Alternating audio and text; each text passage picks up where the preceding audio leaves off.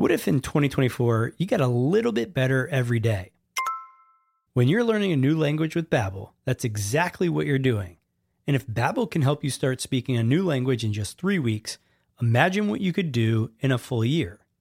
Be a better you in 2024 with Babbel, the science-backed language learning app that actually works. Don't pay hundreds of dollars for private tutors or waste hours on apps that don't really help you speak the language. Babbel's quick 10-minute lessons are handcrafted by over 200 language experts to help you start speaking a new language in as little as 3 weeks. Babbel's convenient courses are helping me learn real-life conversation skills in Spanish. It's getting so easy to learn how to order food, ask for directions, or speak to merchants. Studies from Yale, Michigan State University, and others continue to prove Babbel is better. One study found that using Babbel for 15 hours is equivalent to a full semester at college. Babbel has over 16 million subscriptions sold. Plus, all of Babbel's 14 award-winning language courses are backed by their 20-day money-back guarantee. Here's a special limited time deal for our listeners. Right now, get 55% off your Babbel subscription, but only for our listeners at babbel.com slash SPP. That's right. Get 55% off at babbel.com slash SPP. That's spelled B-A-B-B-E-L dot com slash SPP. Rules and restrictions may apply. This episode is brought to you by Igloo, an intranet you'll actually use. Visit igloosoftware.com slash smart people to get started. It's free for up to 10 people a podcast where we talk to smart people, but not necessarily done by smart people? That is an awesome question. This one goes down probably on one of my top five. Hey, I like nutrition. I like to eat food. This is the coolest thing ever. We're going to do this forever. I wish I paid more attention in that class. You know, I'm going to be honest, I don't understand that. As a man, I just I don't get it. Welcome to smartpeoplepodcast.com. Hello, everybody, and welcome to another episode of Smart People Podcast Conversations that Satisfy Your Curious Mind. So happy you could be here today. Thanks for joining us, and we will not disappoint. Our guest this week, not only an awesome guy, but a lot of great value to bring and things to put in the world, and a special offer for you. This week, I interviewed Jonathan Levi. Jonathan is an entrepreneur. His first business success came in college when Inc. magazine named his company one of the top small private companies in the country. Since then, he's done many things, but perhaps his most interesting is how he has mastered and taught the art of super learning, which is what we spend the majority of this episode discussing. As Jonathan explains, when he was getting his master's degree, he was given a ton of reading, a lot of information to consume. And luckily, right at that time, he was introduced to a super learning genius, a guru, if you will, that taught him all of the strategies regarding speed reading and advanced memorization. He's now turned this technique into one of the top selling online courses of all time on Udemy, which is the leader in the online course space. So much so that the CEO of Udemy recommended his course specifically and said it was one of the best courses on there. So it's great to have Jonathan on the show to pick his brain about speed reading, advanced memorization, entrepreneurship, and how to just be a smarter person. The other great thing is Jonathan is offering a huge discount on his course to you guys. And I want you to know we're not getting any money for this. This isn't an affiliate program or anything. Jonathan's just an awesome guy that I've had the pleasure of talking to a few times, thanks to an introduction from one of our listeners. Shout out to Charlie. I've also bought his course. I'm currently going through it. I love it. I would recommend it for anyone interested in this subject. So here's the deal Jonathan's course normally retails for $149. Jonathan is basically giving it away to Smart People podcast listeners. And you can get it for $15. One five. And again, over 10,000 people have already bought his course. It's one of the top sellers. So to get it for $15, just go to jle.vi slash smart people. That'll take you straight to his course at Udemy or Udemy. Uh, also, if you want, you can go straight to Udemy, which is udemy.com. Find his course. His last name's Levi, L E V I. And you can type in the coupon code at checkout, SMART dash people or smart hyphen people altogether. And again, uh, that's like a 90% discount. So that's pretty crazy. He's given us hundreds of those coupon codes. So pass them around, tell your friends, buy the course, check it out. Become a speed reader and a super learner. How cool is that? Okay, going to turn it over to Jonathan here. Make sure to head on over to smartpeoplepodcast.com. Check us out. We're going to put links to the course in the show notes so you can find it there. And also sign up for the newsletter at smartpeoplepodcast.com so that you can get offers like this delivered straight to your inbox. Also, if you enjoy the show, we really appreciate if you go to iTunes and leave a rating and a review. I know you're probably sitting there going, oh, you know, maybe I'll get to it when I get to my office or when I get home. And that's cool. I just make a note or something. We really appreciate it. If you enjoy the show, it helps us out. All right, here it is Jonathan Levi. Catch you on the outro.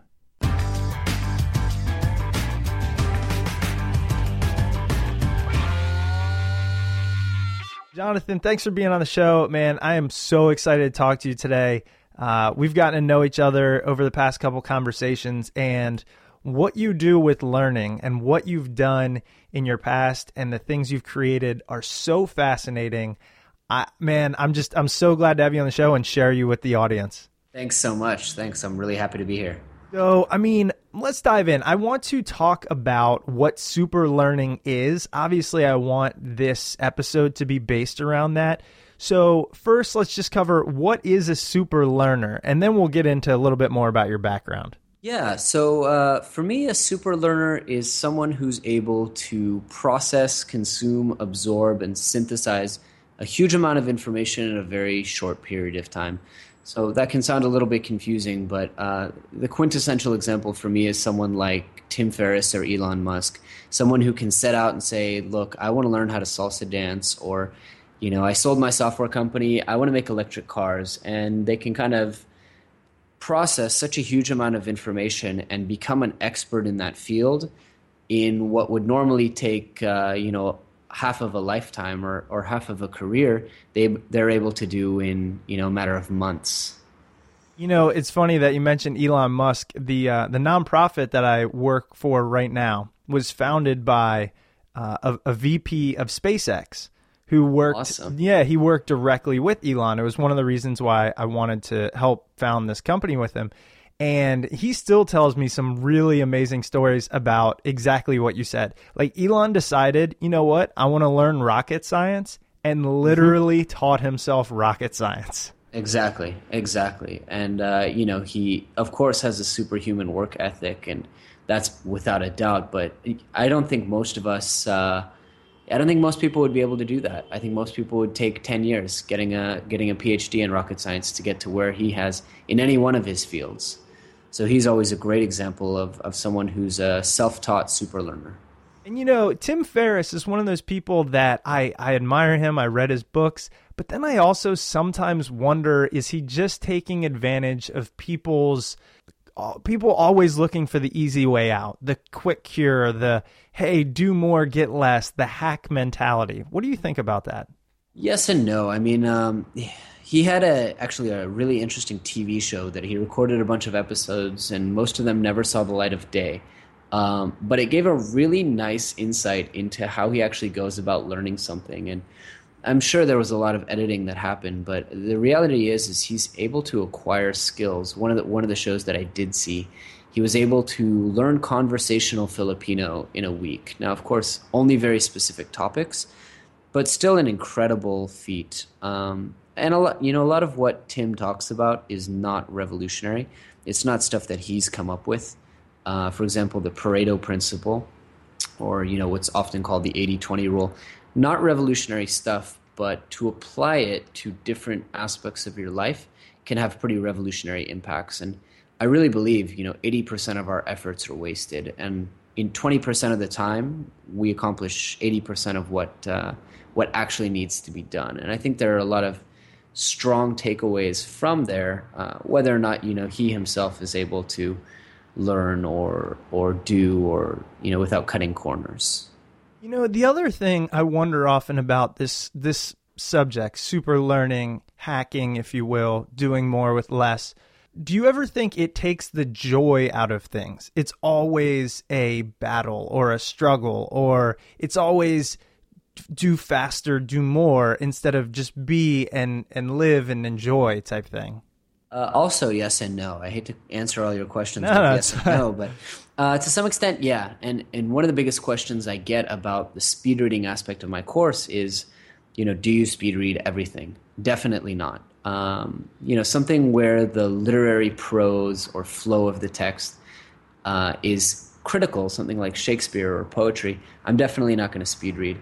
Um, with that said, I mean, I I tend to think that uh, if I can get the same effect or better, and that is something that we promise, you know, in our method in our courses, you'll actually comprehend more of what you read if you read it, you know, in in the super learner fashion. Uh, I tend to think that you derive more enjoyment from it. With that said, I, I do want to say like there is there is a point where you have to kind of shut off the the optimization and tweaking mentality and say, look, you know, I just want to enjoy uh, enjoy a night out with friends, and this isn't about optimizing or getting the most out of the experience. Do you ever find it hard to make that switch? Definitely, all the time, all the time. I mean, um, I I'm guilty of even trying to uh, to kind of yeah optimize optimize my interactions. So you know, often people will say, "Why don't we grab a beer?" And I say, "Why don't we go for a run instead?"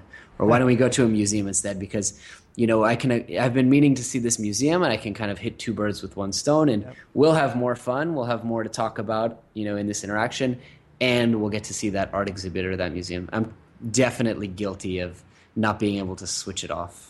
It's good to know, just because there are times like I'm always I'm in I'm very social and I do marketing and I'm always kind of thinking in that mode and not the evil kind of marketing like what can they do for me, but what can I do for them? Who can I connect them to? How can this conversation be better? And it does sometimes stress me out and get annoying. Right. Well, so you've mentioned your course a couple times, and and really, the I found you actually a listener said, "Hey, you got to talk to this guy." We caught up. I bought your course. It's amazing. Um, Thank you. And Thank you. know, in the intro, we we gave uh, a discount and, and coupon to our listeners, so I'm sure they'll be eating that up. But I want to, I guess, first, um, let's talk. Let's go back a little bit and let's talk about. Uh, you know your background. You've been in a lot of things, started companies. I'd say a very um, successful entrepreneur. Tell us a little bit more about your background. Yeah, so uh, I started out with entrepreneurship uh, very, very early. I didn't, I didn't really have an uh, an example or a role model of kind of a salaried employee in my household, and so I always believed that if you needed, uh, you needed income, you know, you wanted that new bike or you wanted that new skateboard, you kind of just started a company. So I was starting quote unquote companies, uh, you know, by the time I was five, you know, um, going door to door and selling handmade goods and stuff like that. I give a lecture actually often to groups of young entrepreneurs about failure. And I always like to tell people I had four failures before I was 16, you know, uh, starting all kinds of different startups. I dabbled in web design, I dabbled in uh, DJing, entertainment, stuff like that. Um, at age 16, I started a company selling luxury automotive enhancements, which was kind of the thing to do for a 16 year old kid. And uh, the company grew much faster than I could have anticipated. And I ran that company through college. In uh, 2011, it became one of Inc. magazine's fastest growing private companies in America, at which point I decided it was a good idea to sell it. From there, I uh, came to Israel, did a little work in venture capital, decided I wanted to get my MBA, so went to Singapore and France. Uh, around about that time, I hired just because of the huge amount of stress of running a little software side business and running uh, kind of my personal life and getting an MBA and all of that kind of stuff. Uh, around that time, I hired a couple private tutors to help me relearn how to learn. I had always had difficulty managing my learning, and because I move around so much and because I do so many different things, I'm, I was constantly challenged to uh, you know learn everything that I need to learn and absorb all the information and still have time to live a life. It was a huge challenge for me in my undergraduate, uh, and less of a challenge in my graduate degree because of these techniques. So once I finished up my MBA, you know, dabbled in a bunch of new projects and finally got tired of people uh, inviting me to lunch and asking me to break down you know how I read so quickly, how I remember so much. you know, you get asked to lunch five or six times, and finally you say, you know what, I should just record record this conversation that I have over and over. And that's exactly what I did. I, I worked with the two tutors who uh, typically don't teach the course, or at that time did not teach the course uh, online or in English. Translated all the materials, worked with them to develop some new materials and techniques that had helped me. And you know, today we have uh, I think fourteen thousand students in uh, 95, 96 countries. Wow, yeah, it is. It has been a crazy success. I want to talk a little bit about your entrepreneurial background. I thought one of the things you said really interest, you know, that was really interesting is when you were growing up, if you needed income, you started a company. That was just Yeah. what it was in your household. And I really envy that because my personal mentality is I want to be an entrepreneur. I want to do things on my own. I don't like working for others, et cetera, et cetera. However, I grew up in a very, you know, you get a job. And um, my dad then became very successful in it and it, it worked for him. So it's a struggle, right? Going against how I grew up and what I feel I want. And you don't see those success stories necessarily. So for somebody with your mentality and it just was natural, what would you say is the key? Like, how do you just keep pressing on, trying new things without really getting beaten down by it all? By you mean by the failures or by just the stress? Well, like both, right? So actually, literally both. I mean, what I've found, because I failed a million times, is I don't always give myself enough time to get really good at it, right? Because I'll try mm. it and it doesn't work and I'll move on. And sometimes I wonder, you know, I'm good at a lot of things, but I don't feel like I'm great at many things right now. Is that the just the crux of entrepreneurship? Yeah, you know, I think to be an entrepreneur is to be nimble because, well, first off, that's how entrepreneurial and small businesses succeed, right? Um, if Google and Facebook and all of that could do everything and could be so nimble, there would never be startups. So to be nimble, to be agile, to be able to respond quickly to market trends and things like that, that's definitely a critical skill in being an entrepreneur. But also to be nimble in your mindset. Um, I can't tell you how many entrepreneurs I've met who are so in love with their idea uh, that they kind of pursue it tirelessly and there is this cliched image of the entrepreneur, you know, who is told no 27 times before somebody finally invests in their company. Right. I don't believe in that. I, I have to tell you, I don't believe in that. I believe the best entrepreneurs are the one who hear are the ones, excuse me, who hear no two or three times and say, you know what, I like this idea. This is how I see the company being built, but I'd rather be successful than right. And uh, you know, even I've failed probably a dozen times at this point, uh, and I've succeeded a few times. You know, I've been very fortunate to succeed. But even so, a, a year and a half, two years ago, I had this idea of a uh, social advertising startup, and I thought that because I have some experience and some failure, that I knew the way this was going to play out. I thought I knew how the social ad marketplace would look, and I failed because I went through the motions of talking to customers. I went through the motions of doing the market research. And you can manipulate research any way to find the conclusion you want. So, really, I think, on a little bit of a tangent, but I think entrepreneurs today are so fortunate because you have this almost religion of lean and customer development and you know the lean startup the business model canvas that really drill it into your head that when you start a business you don't know anything. And if you think you know something you think you know about your customers you think you know what features your product needs you think you know what your business model is going to be you're wrong. You're probably wrong you know? And so i think that's great because it allows you to be nimble it allows you to embrace failure as learning and not as failure and really for me that's the trick Yeah. You know, one of the things, because I've heard that a number of times about now is the best time to be an entrepreneur. And I definitely agree for every reason you stated, every obvious reason connectivity, ease of, you know, acquiring things, cost. What about the fact that everything is so saturated? So, like, even we've talked about courses. There's a lot of courses out there. There's um, you know, uh, millions and tens and hundreds of millions of blogs, and totally it's just totally. that part almost seems like am i adding anything new to the world So I have two thoughts on that. The first is that we're really moving towards a very taste specific economy.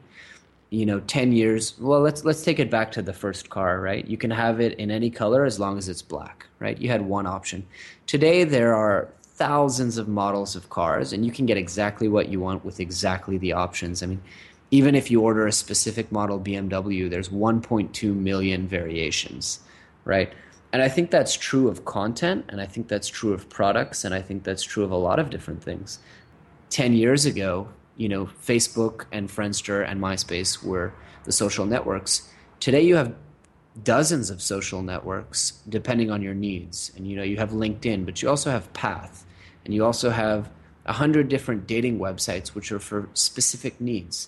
You know, I even saw a dating website that was for Buddhist vegans only, right? And so because we have this diversity of tastes, I think we're moving towards an economy where everybody gets uh, you know pretty much exactly what they want. It's kind of the full realization of Adam Smith's invisible hand that if I want a podcast that's very very specific, you know, not general smart people, but smart people only in the field of uh, nuclear toxicology.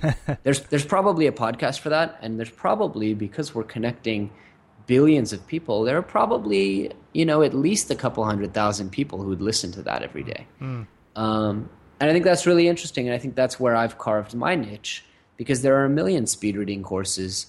And uh, there are millions of people who failed from those speed reading courses because they need the memory training and they need the kind of uh, optimization techniques that we teach. So that's that's what I would say is uh, find your niche, know your niche, and um, you don't we don't all have to be generalists like the Apples and Googles of the world. You know why I really like that? I've asked that question to a few people, but for some reason, I think without blatantly saying it, you at least made it feel that part of it is being really bringing your own value. Like taking totally. taking uh, understanding and being comfortable with the fact that if you tried to put something out just like someone else, it would still be different and different in a way that some might find valuable over the other.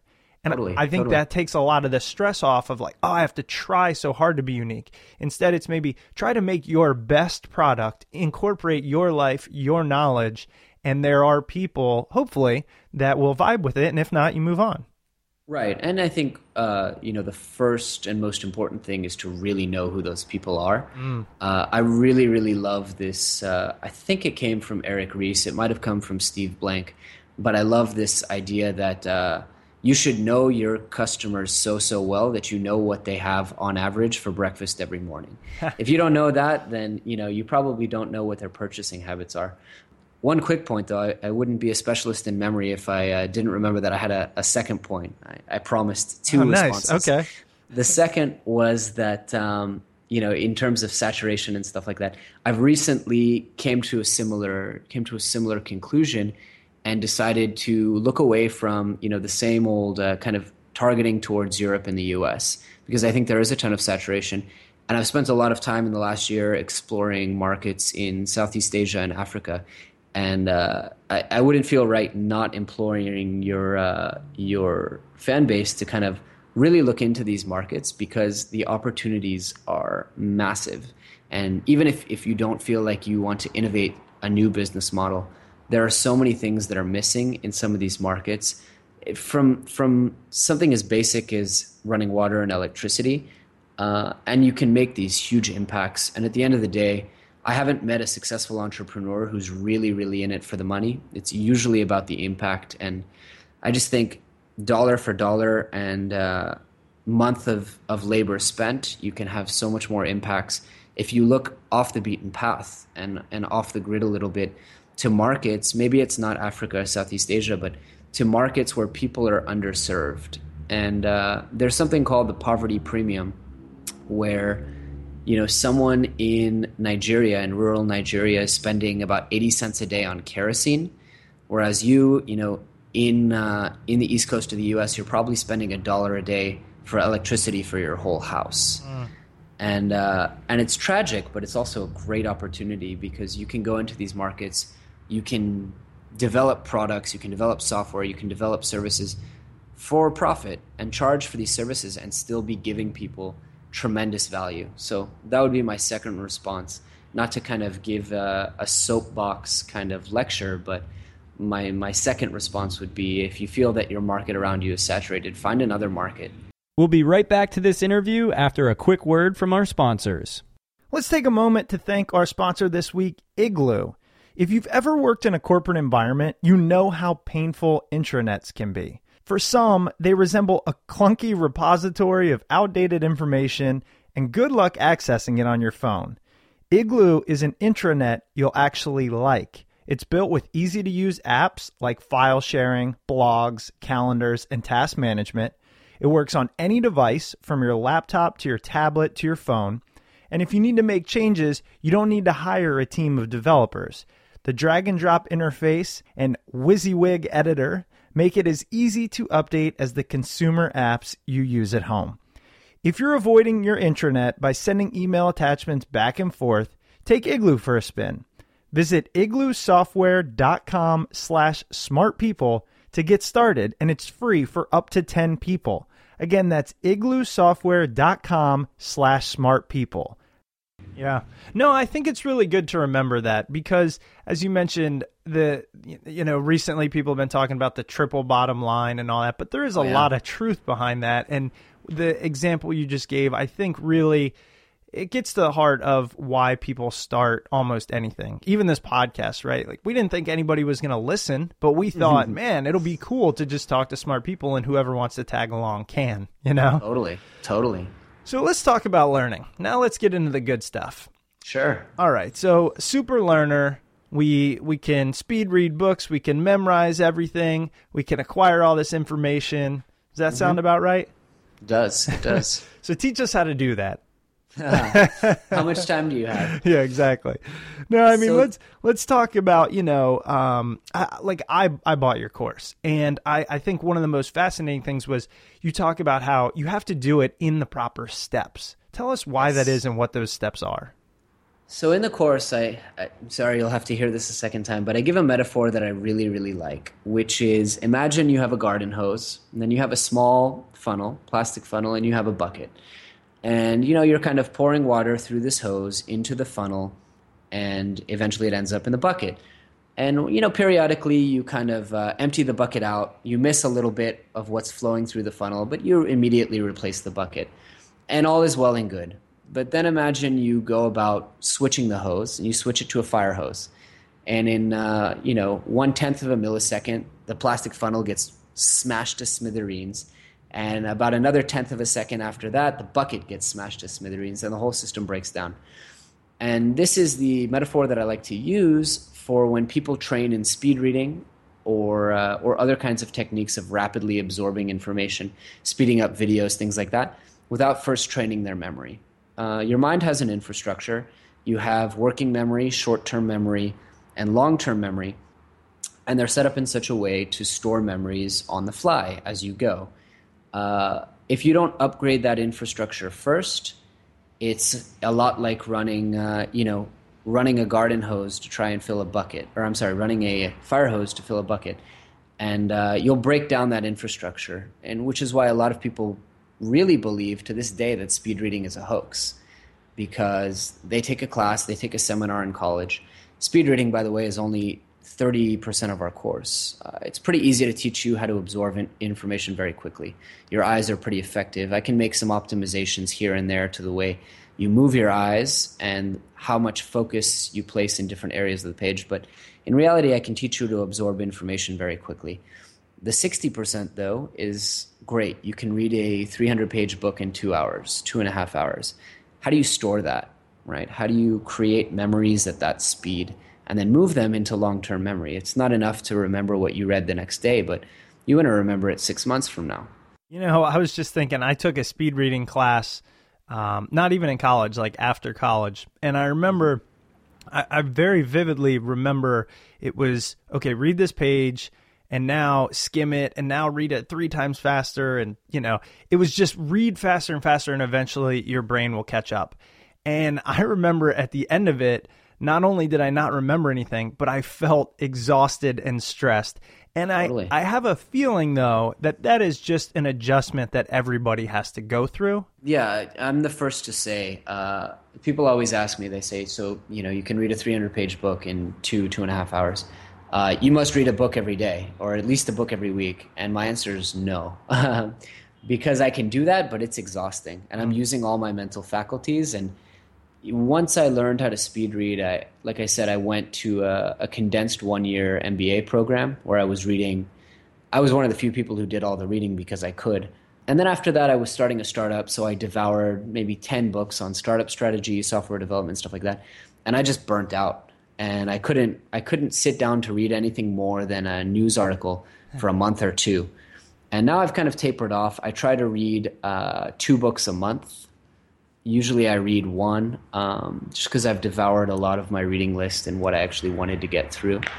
But uh, it's definitely not the case that you can kind of leisurely read. It requires a lot of focus, and it's extremely exhausting. In fact, I even tell people in the course once you become a super learner, it's likely you'll want to integrate kind of napping into your schedule uh, to help move to help move uh, a lot of the there's a waste byproduct in the brain that's created when you're so intensely focused, and you can only move that out during sleep. But also memories can really only be ingrained and, and carved into the brain uh, when you're sleeping. So it is definitely an exhausting, exhausting process. But the benefit being that you can get that done in exponentially less time.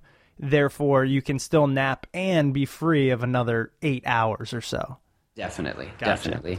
And uh, you know, there's also I, I do want to mention again. Uh, the, one of the first things I said when I met, I actually met the person who would go on to be one of my tutors. I met him in an office uh, when we were working in venture capital, and I said to him, okay, great, but you're sacrificing the quality of your reading. He's like, why don't we both read an article and I'll remember more details than you do? Now, he reads it uh, up to 2,000 words a minute, so twice as fast as I do. Wow. At some point, I said, enough. But the fact is, he, he retained more than I did, and I had taken a speed reading course before and failed. So I read 450 words a minute at, which is fast. It's considered pretty fast, at 30 to 40% retention. And with his method, even reading, I think he probably read it at about 1,200 words a minute, he had 80%. So wow. the, the, benefits vary. For some people, it's going to be sa- saving time. For other people, we had one student who said, you know, I came in at 650 words a minute. Now I'm at 700 words per minute, but the real benefit is now I retain 88% instead of 55 and uh, that was that was his win because he's reading. Uh, I think he was reading technical literature, and mm. it was very important for him to retain huge, uh, huge details and minute details. No, actually, I think we glazed over this, but the way you came about this and the course you created was done uh, together with some real experts in the field. How how did that come about, and who are those people? Um, so I got lucky. I, I really believe that uh, I'm not a religious person, but I believe that something in the universe, some kind of magnetism, really puts us exactly in in the path of what we need at the right time. And at the time, I was working in a venture capital office as an entrepreneur in residence, and uh, really starting to stress out actually because I was I was here in Tel Aviv, which is a great social city, and I wanted time to go out and uh, and I realized like I'm going to want even more time to go out when I'm living in Singapore or in France, you know, knowing that an MBA is so much about networking and creating friendships and relationships. But I also knew I was going to be doing 80 to 90% of the coursework of a two year MBA in 10 months. And uh, I was never. I was never someone who had an easy time sitting in lectures, so I knew the burden of the work was going to fall in my self study. That's just the kind of person I am. And I kind of had a little bit of a freak out and I was very fortunate to meet this uh, guy. His name was Lev, and he has uh, two PhDs. He had two PhDs by the time he was 27. One in, I believe, information theory. The second in machine learning. And it turns out that Lev's wife actually was a or is a university professor in speed reading.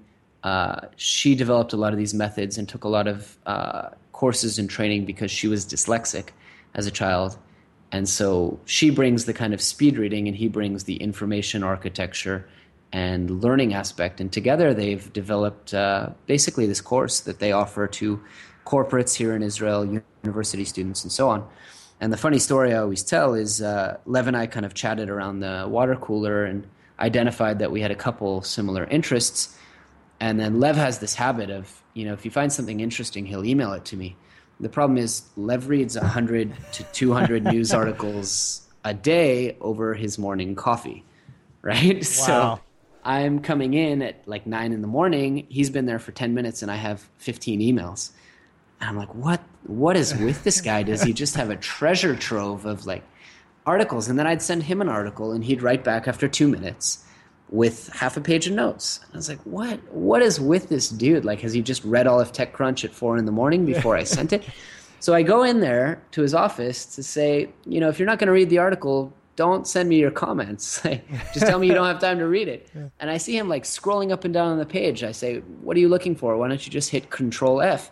He says, I'm not looking for anything. I'm reading. I was like, Okay, hold on. I, I remember exactly where I was, the exact room. I even remember what he was wearing. So I was like, There's no way this is the real deal. You're, you're pulling my leg. And we kind of talked for half an hour. And, uh, lo and behold, I, I was really fortunate. Uh, his uh, wife had kind of an opening where she could tutor me, and over the next, I think it was six to eight weeks, we sat a couple times a week and really intensively worked on speed reading. So that was really, really great. Yeah, that's crazy. It is one of those things, right place, right time, but it also requires. I mean, I truly believe you put yourself in that situation. You were Totally. maximizing your opportunities. You jumped in head first. You tried new things. I mean, you know, it's the onus is on us often to seize those opportunities when they are in front of us.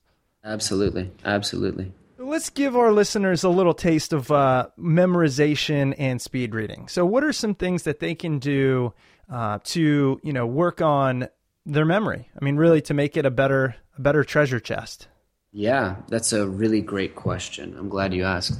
Uh, the main thing that they need to do is get over this idea that some people have a good memory and some people have a bad memory. A lot of times at cocktail parties, people will ask, What do you do? And I mention I teach accelerated learning and memory. And they go, Oh, I need your course. I have the worst memory. You don't have a, wor- a the worst memory. You don't even have a bad or good memory. You probably don't know how to use your memory. And so that's the first step is get over this notion that some people, you know, have a quote unquote eidetic memory, also a, a huge misnomer.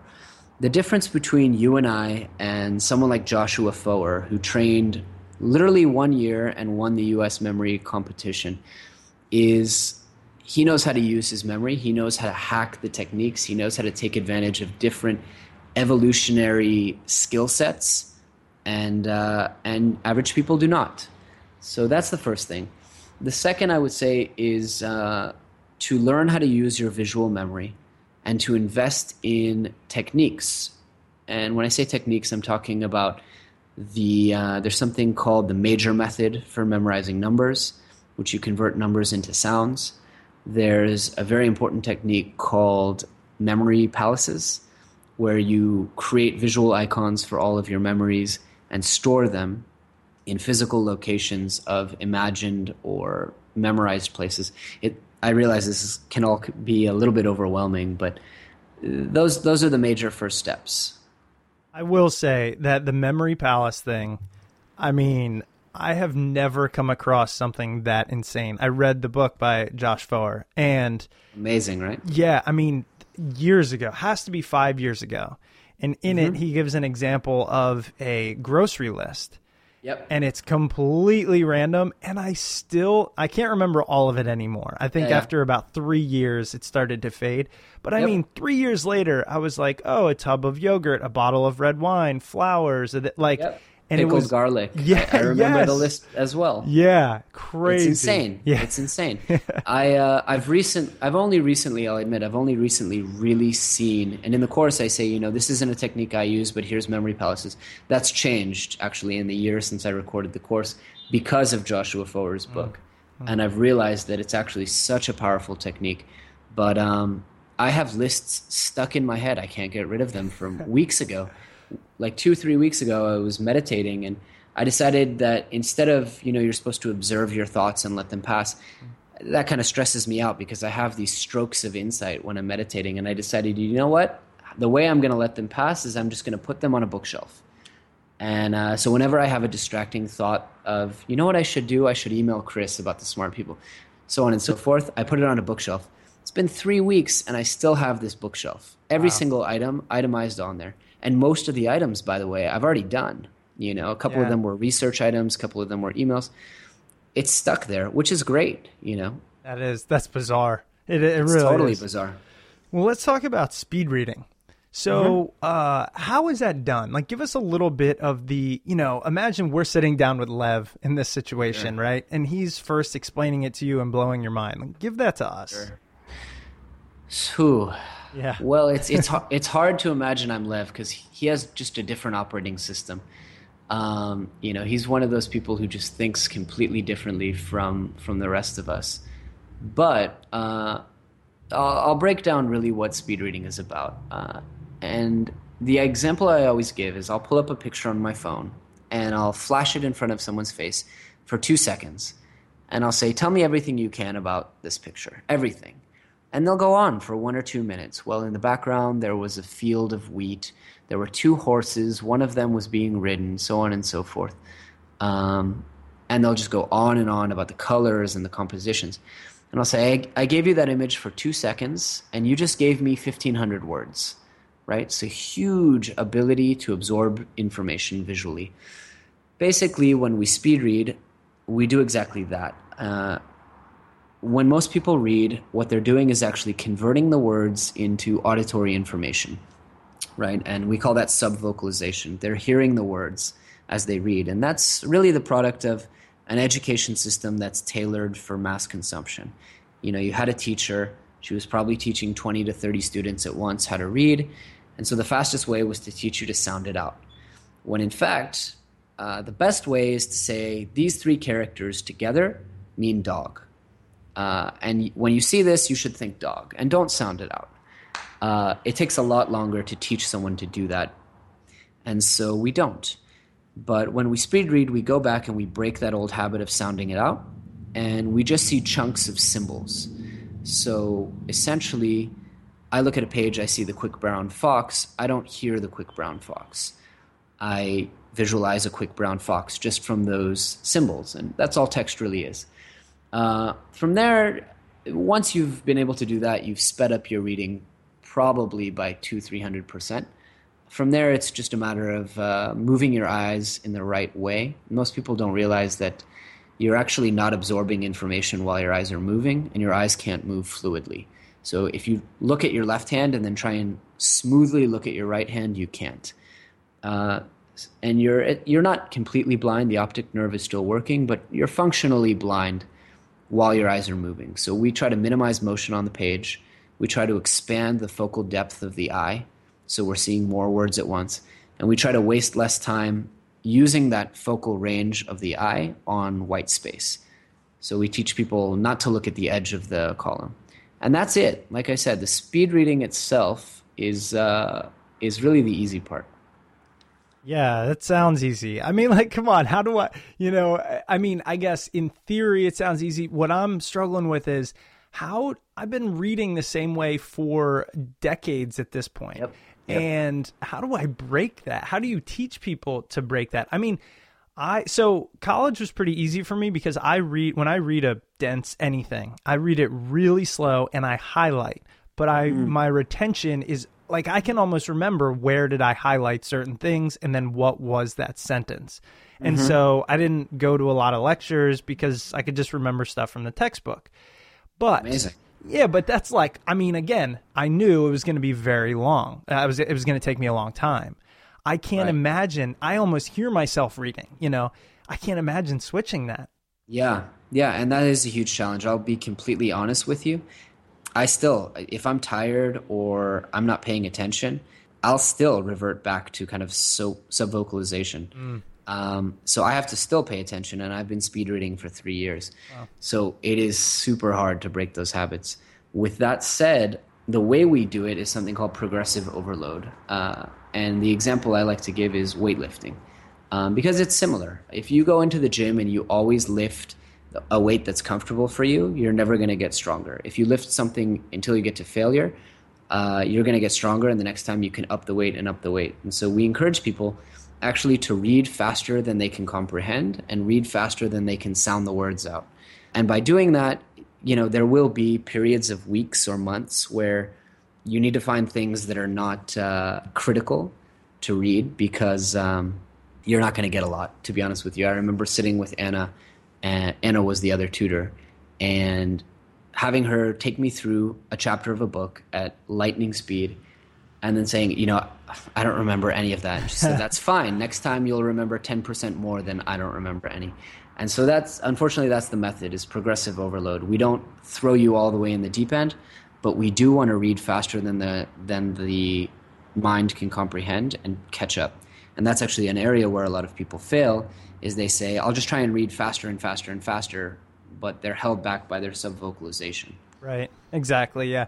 Well, and I think I'm glad you say that because anything w- worth doing is going to take some time. I mean, if somebody tells you, "Oh, you could speed read, I can teach you this in a day," and it's just hacking your brain, like, come on, we know that's not the truth. So it's one of those things. There's massive benefits, but eh, as Right. with anything, you're gonna have to learn it.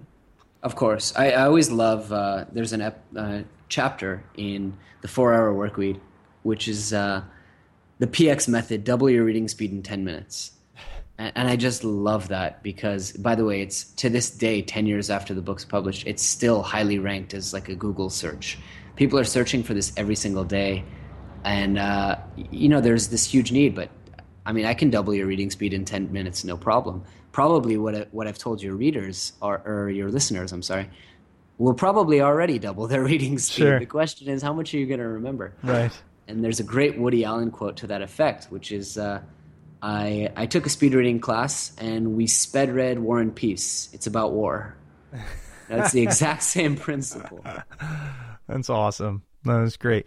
Well, Jonathan, I really enjoyed it. Uh, I I wish we could just keep going, but um, the good news is you have put all of this information much more in a linear, easily digestible format in your course that you are so graciously offering to the Smart People Podcast listeners at a discount. So I was hoping you could let us know uh, how we can take your course and, and what we do for that. Yeah, absolutely. So the course normally retails at 149. We're offering it to your listeners for $39. Uh, and we promise it'll give you at least 10 times as much value. And you can actually, I've created a short link for your listeners so they can go to jle.vi. That's John Larry Edward dot Victor India forward slash smart people and that will take them to the coupon code link, or they can go directly to Udemy, find my course, and put in the coupon code SMART PEOPLE. That is awesome. And also, uh, that's your website, right? jle.vi. So you can go check out your blog and more about what you do. Indeed, indeed. And actually, I've been very inspired by what you guys have done with the podcast. So I, I hope soon in the near future to have a podcast on a little bit of a different uh, vein involving super skills and stuff like that. Yeah, you got to do it. And like I said, I'll help you out with that. So let's keep in touch Awesome. for sure. Awesome. All right, Jonathan. Well, thanks again so much. I really appreciate it. Um, My pleasure, Chris. My And- pleasure. all right, Jonathan. Enjoy the rest of your. I guess it's nighttime over there. Indeed, indeed. All right. Have a good one. I'll talk to you later. Take care, Chris. right. Bye bye. Welcome back. I hope you guys enjoyed that conversation with Jonathan Levi. Don't forget, you can pick up his course on Udemy, Become a Super Learner, Learn Speed Reading and Advanced Memory using our discount code SMART People for 89% off. That's right, it's only 15 bucks. You save $134. Go out there, grab it, and increase your words per minute for your reading, as well as your retention and understanding. Guys, if you enjoyed the podcast, please head over to iTunes or Stitcher and leave a review, rating, and comment there. We truly do appreciate when you guys leave feedback for us. If you want to get in touch with the show, you can email us at smartpeoplepodcast at gmail.com or shoot us a message on Twitter at smartpeoplepod. Hope you guys enjoy the Thanksgiving holiday and spend it with your friends and family. Try not to go too crazy during Black Friday and Cyber Monday. But if you do, don't forget to use the Amazon banner at smartpeoplepodcast.com or use the convenient link smartpeoplepodcast.com slash Amazon. We'll see you guys next week.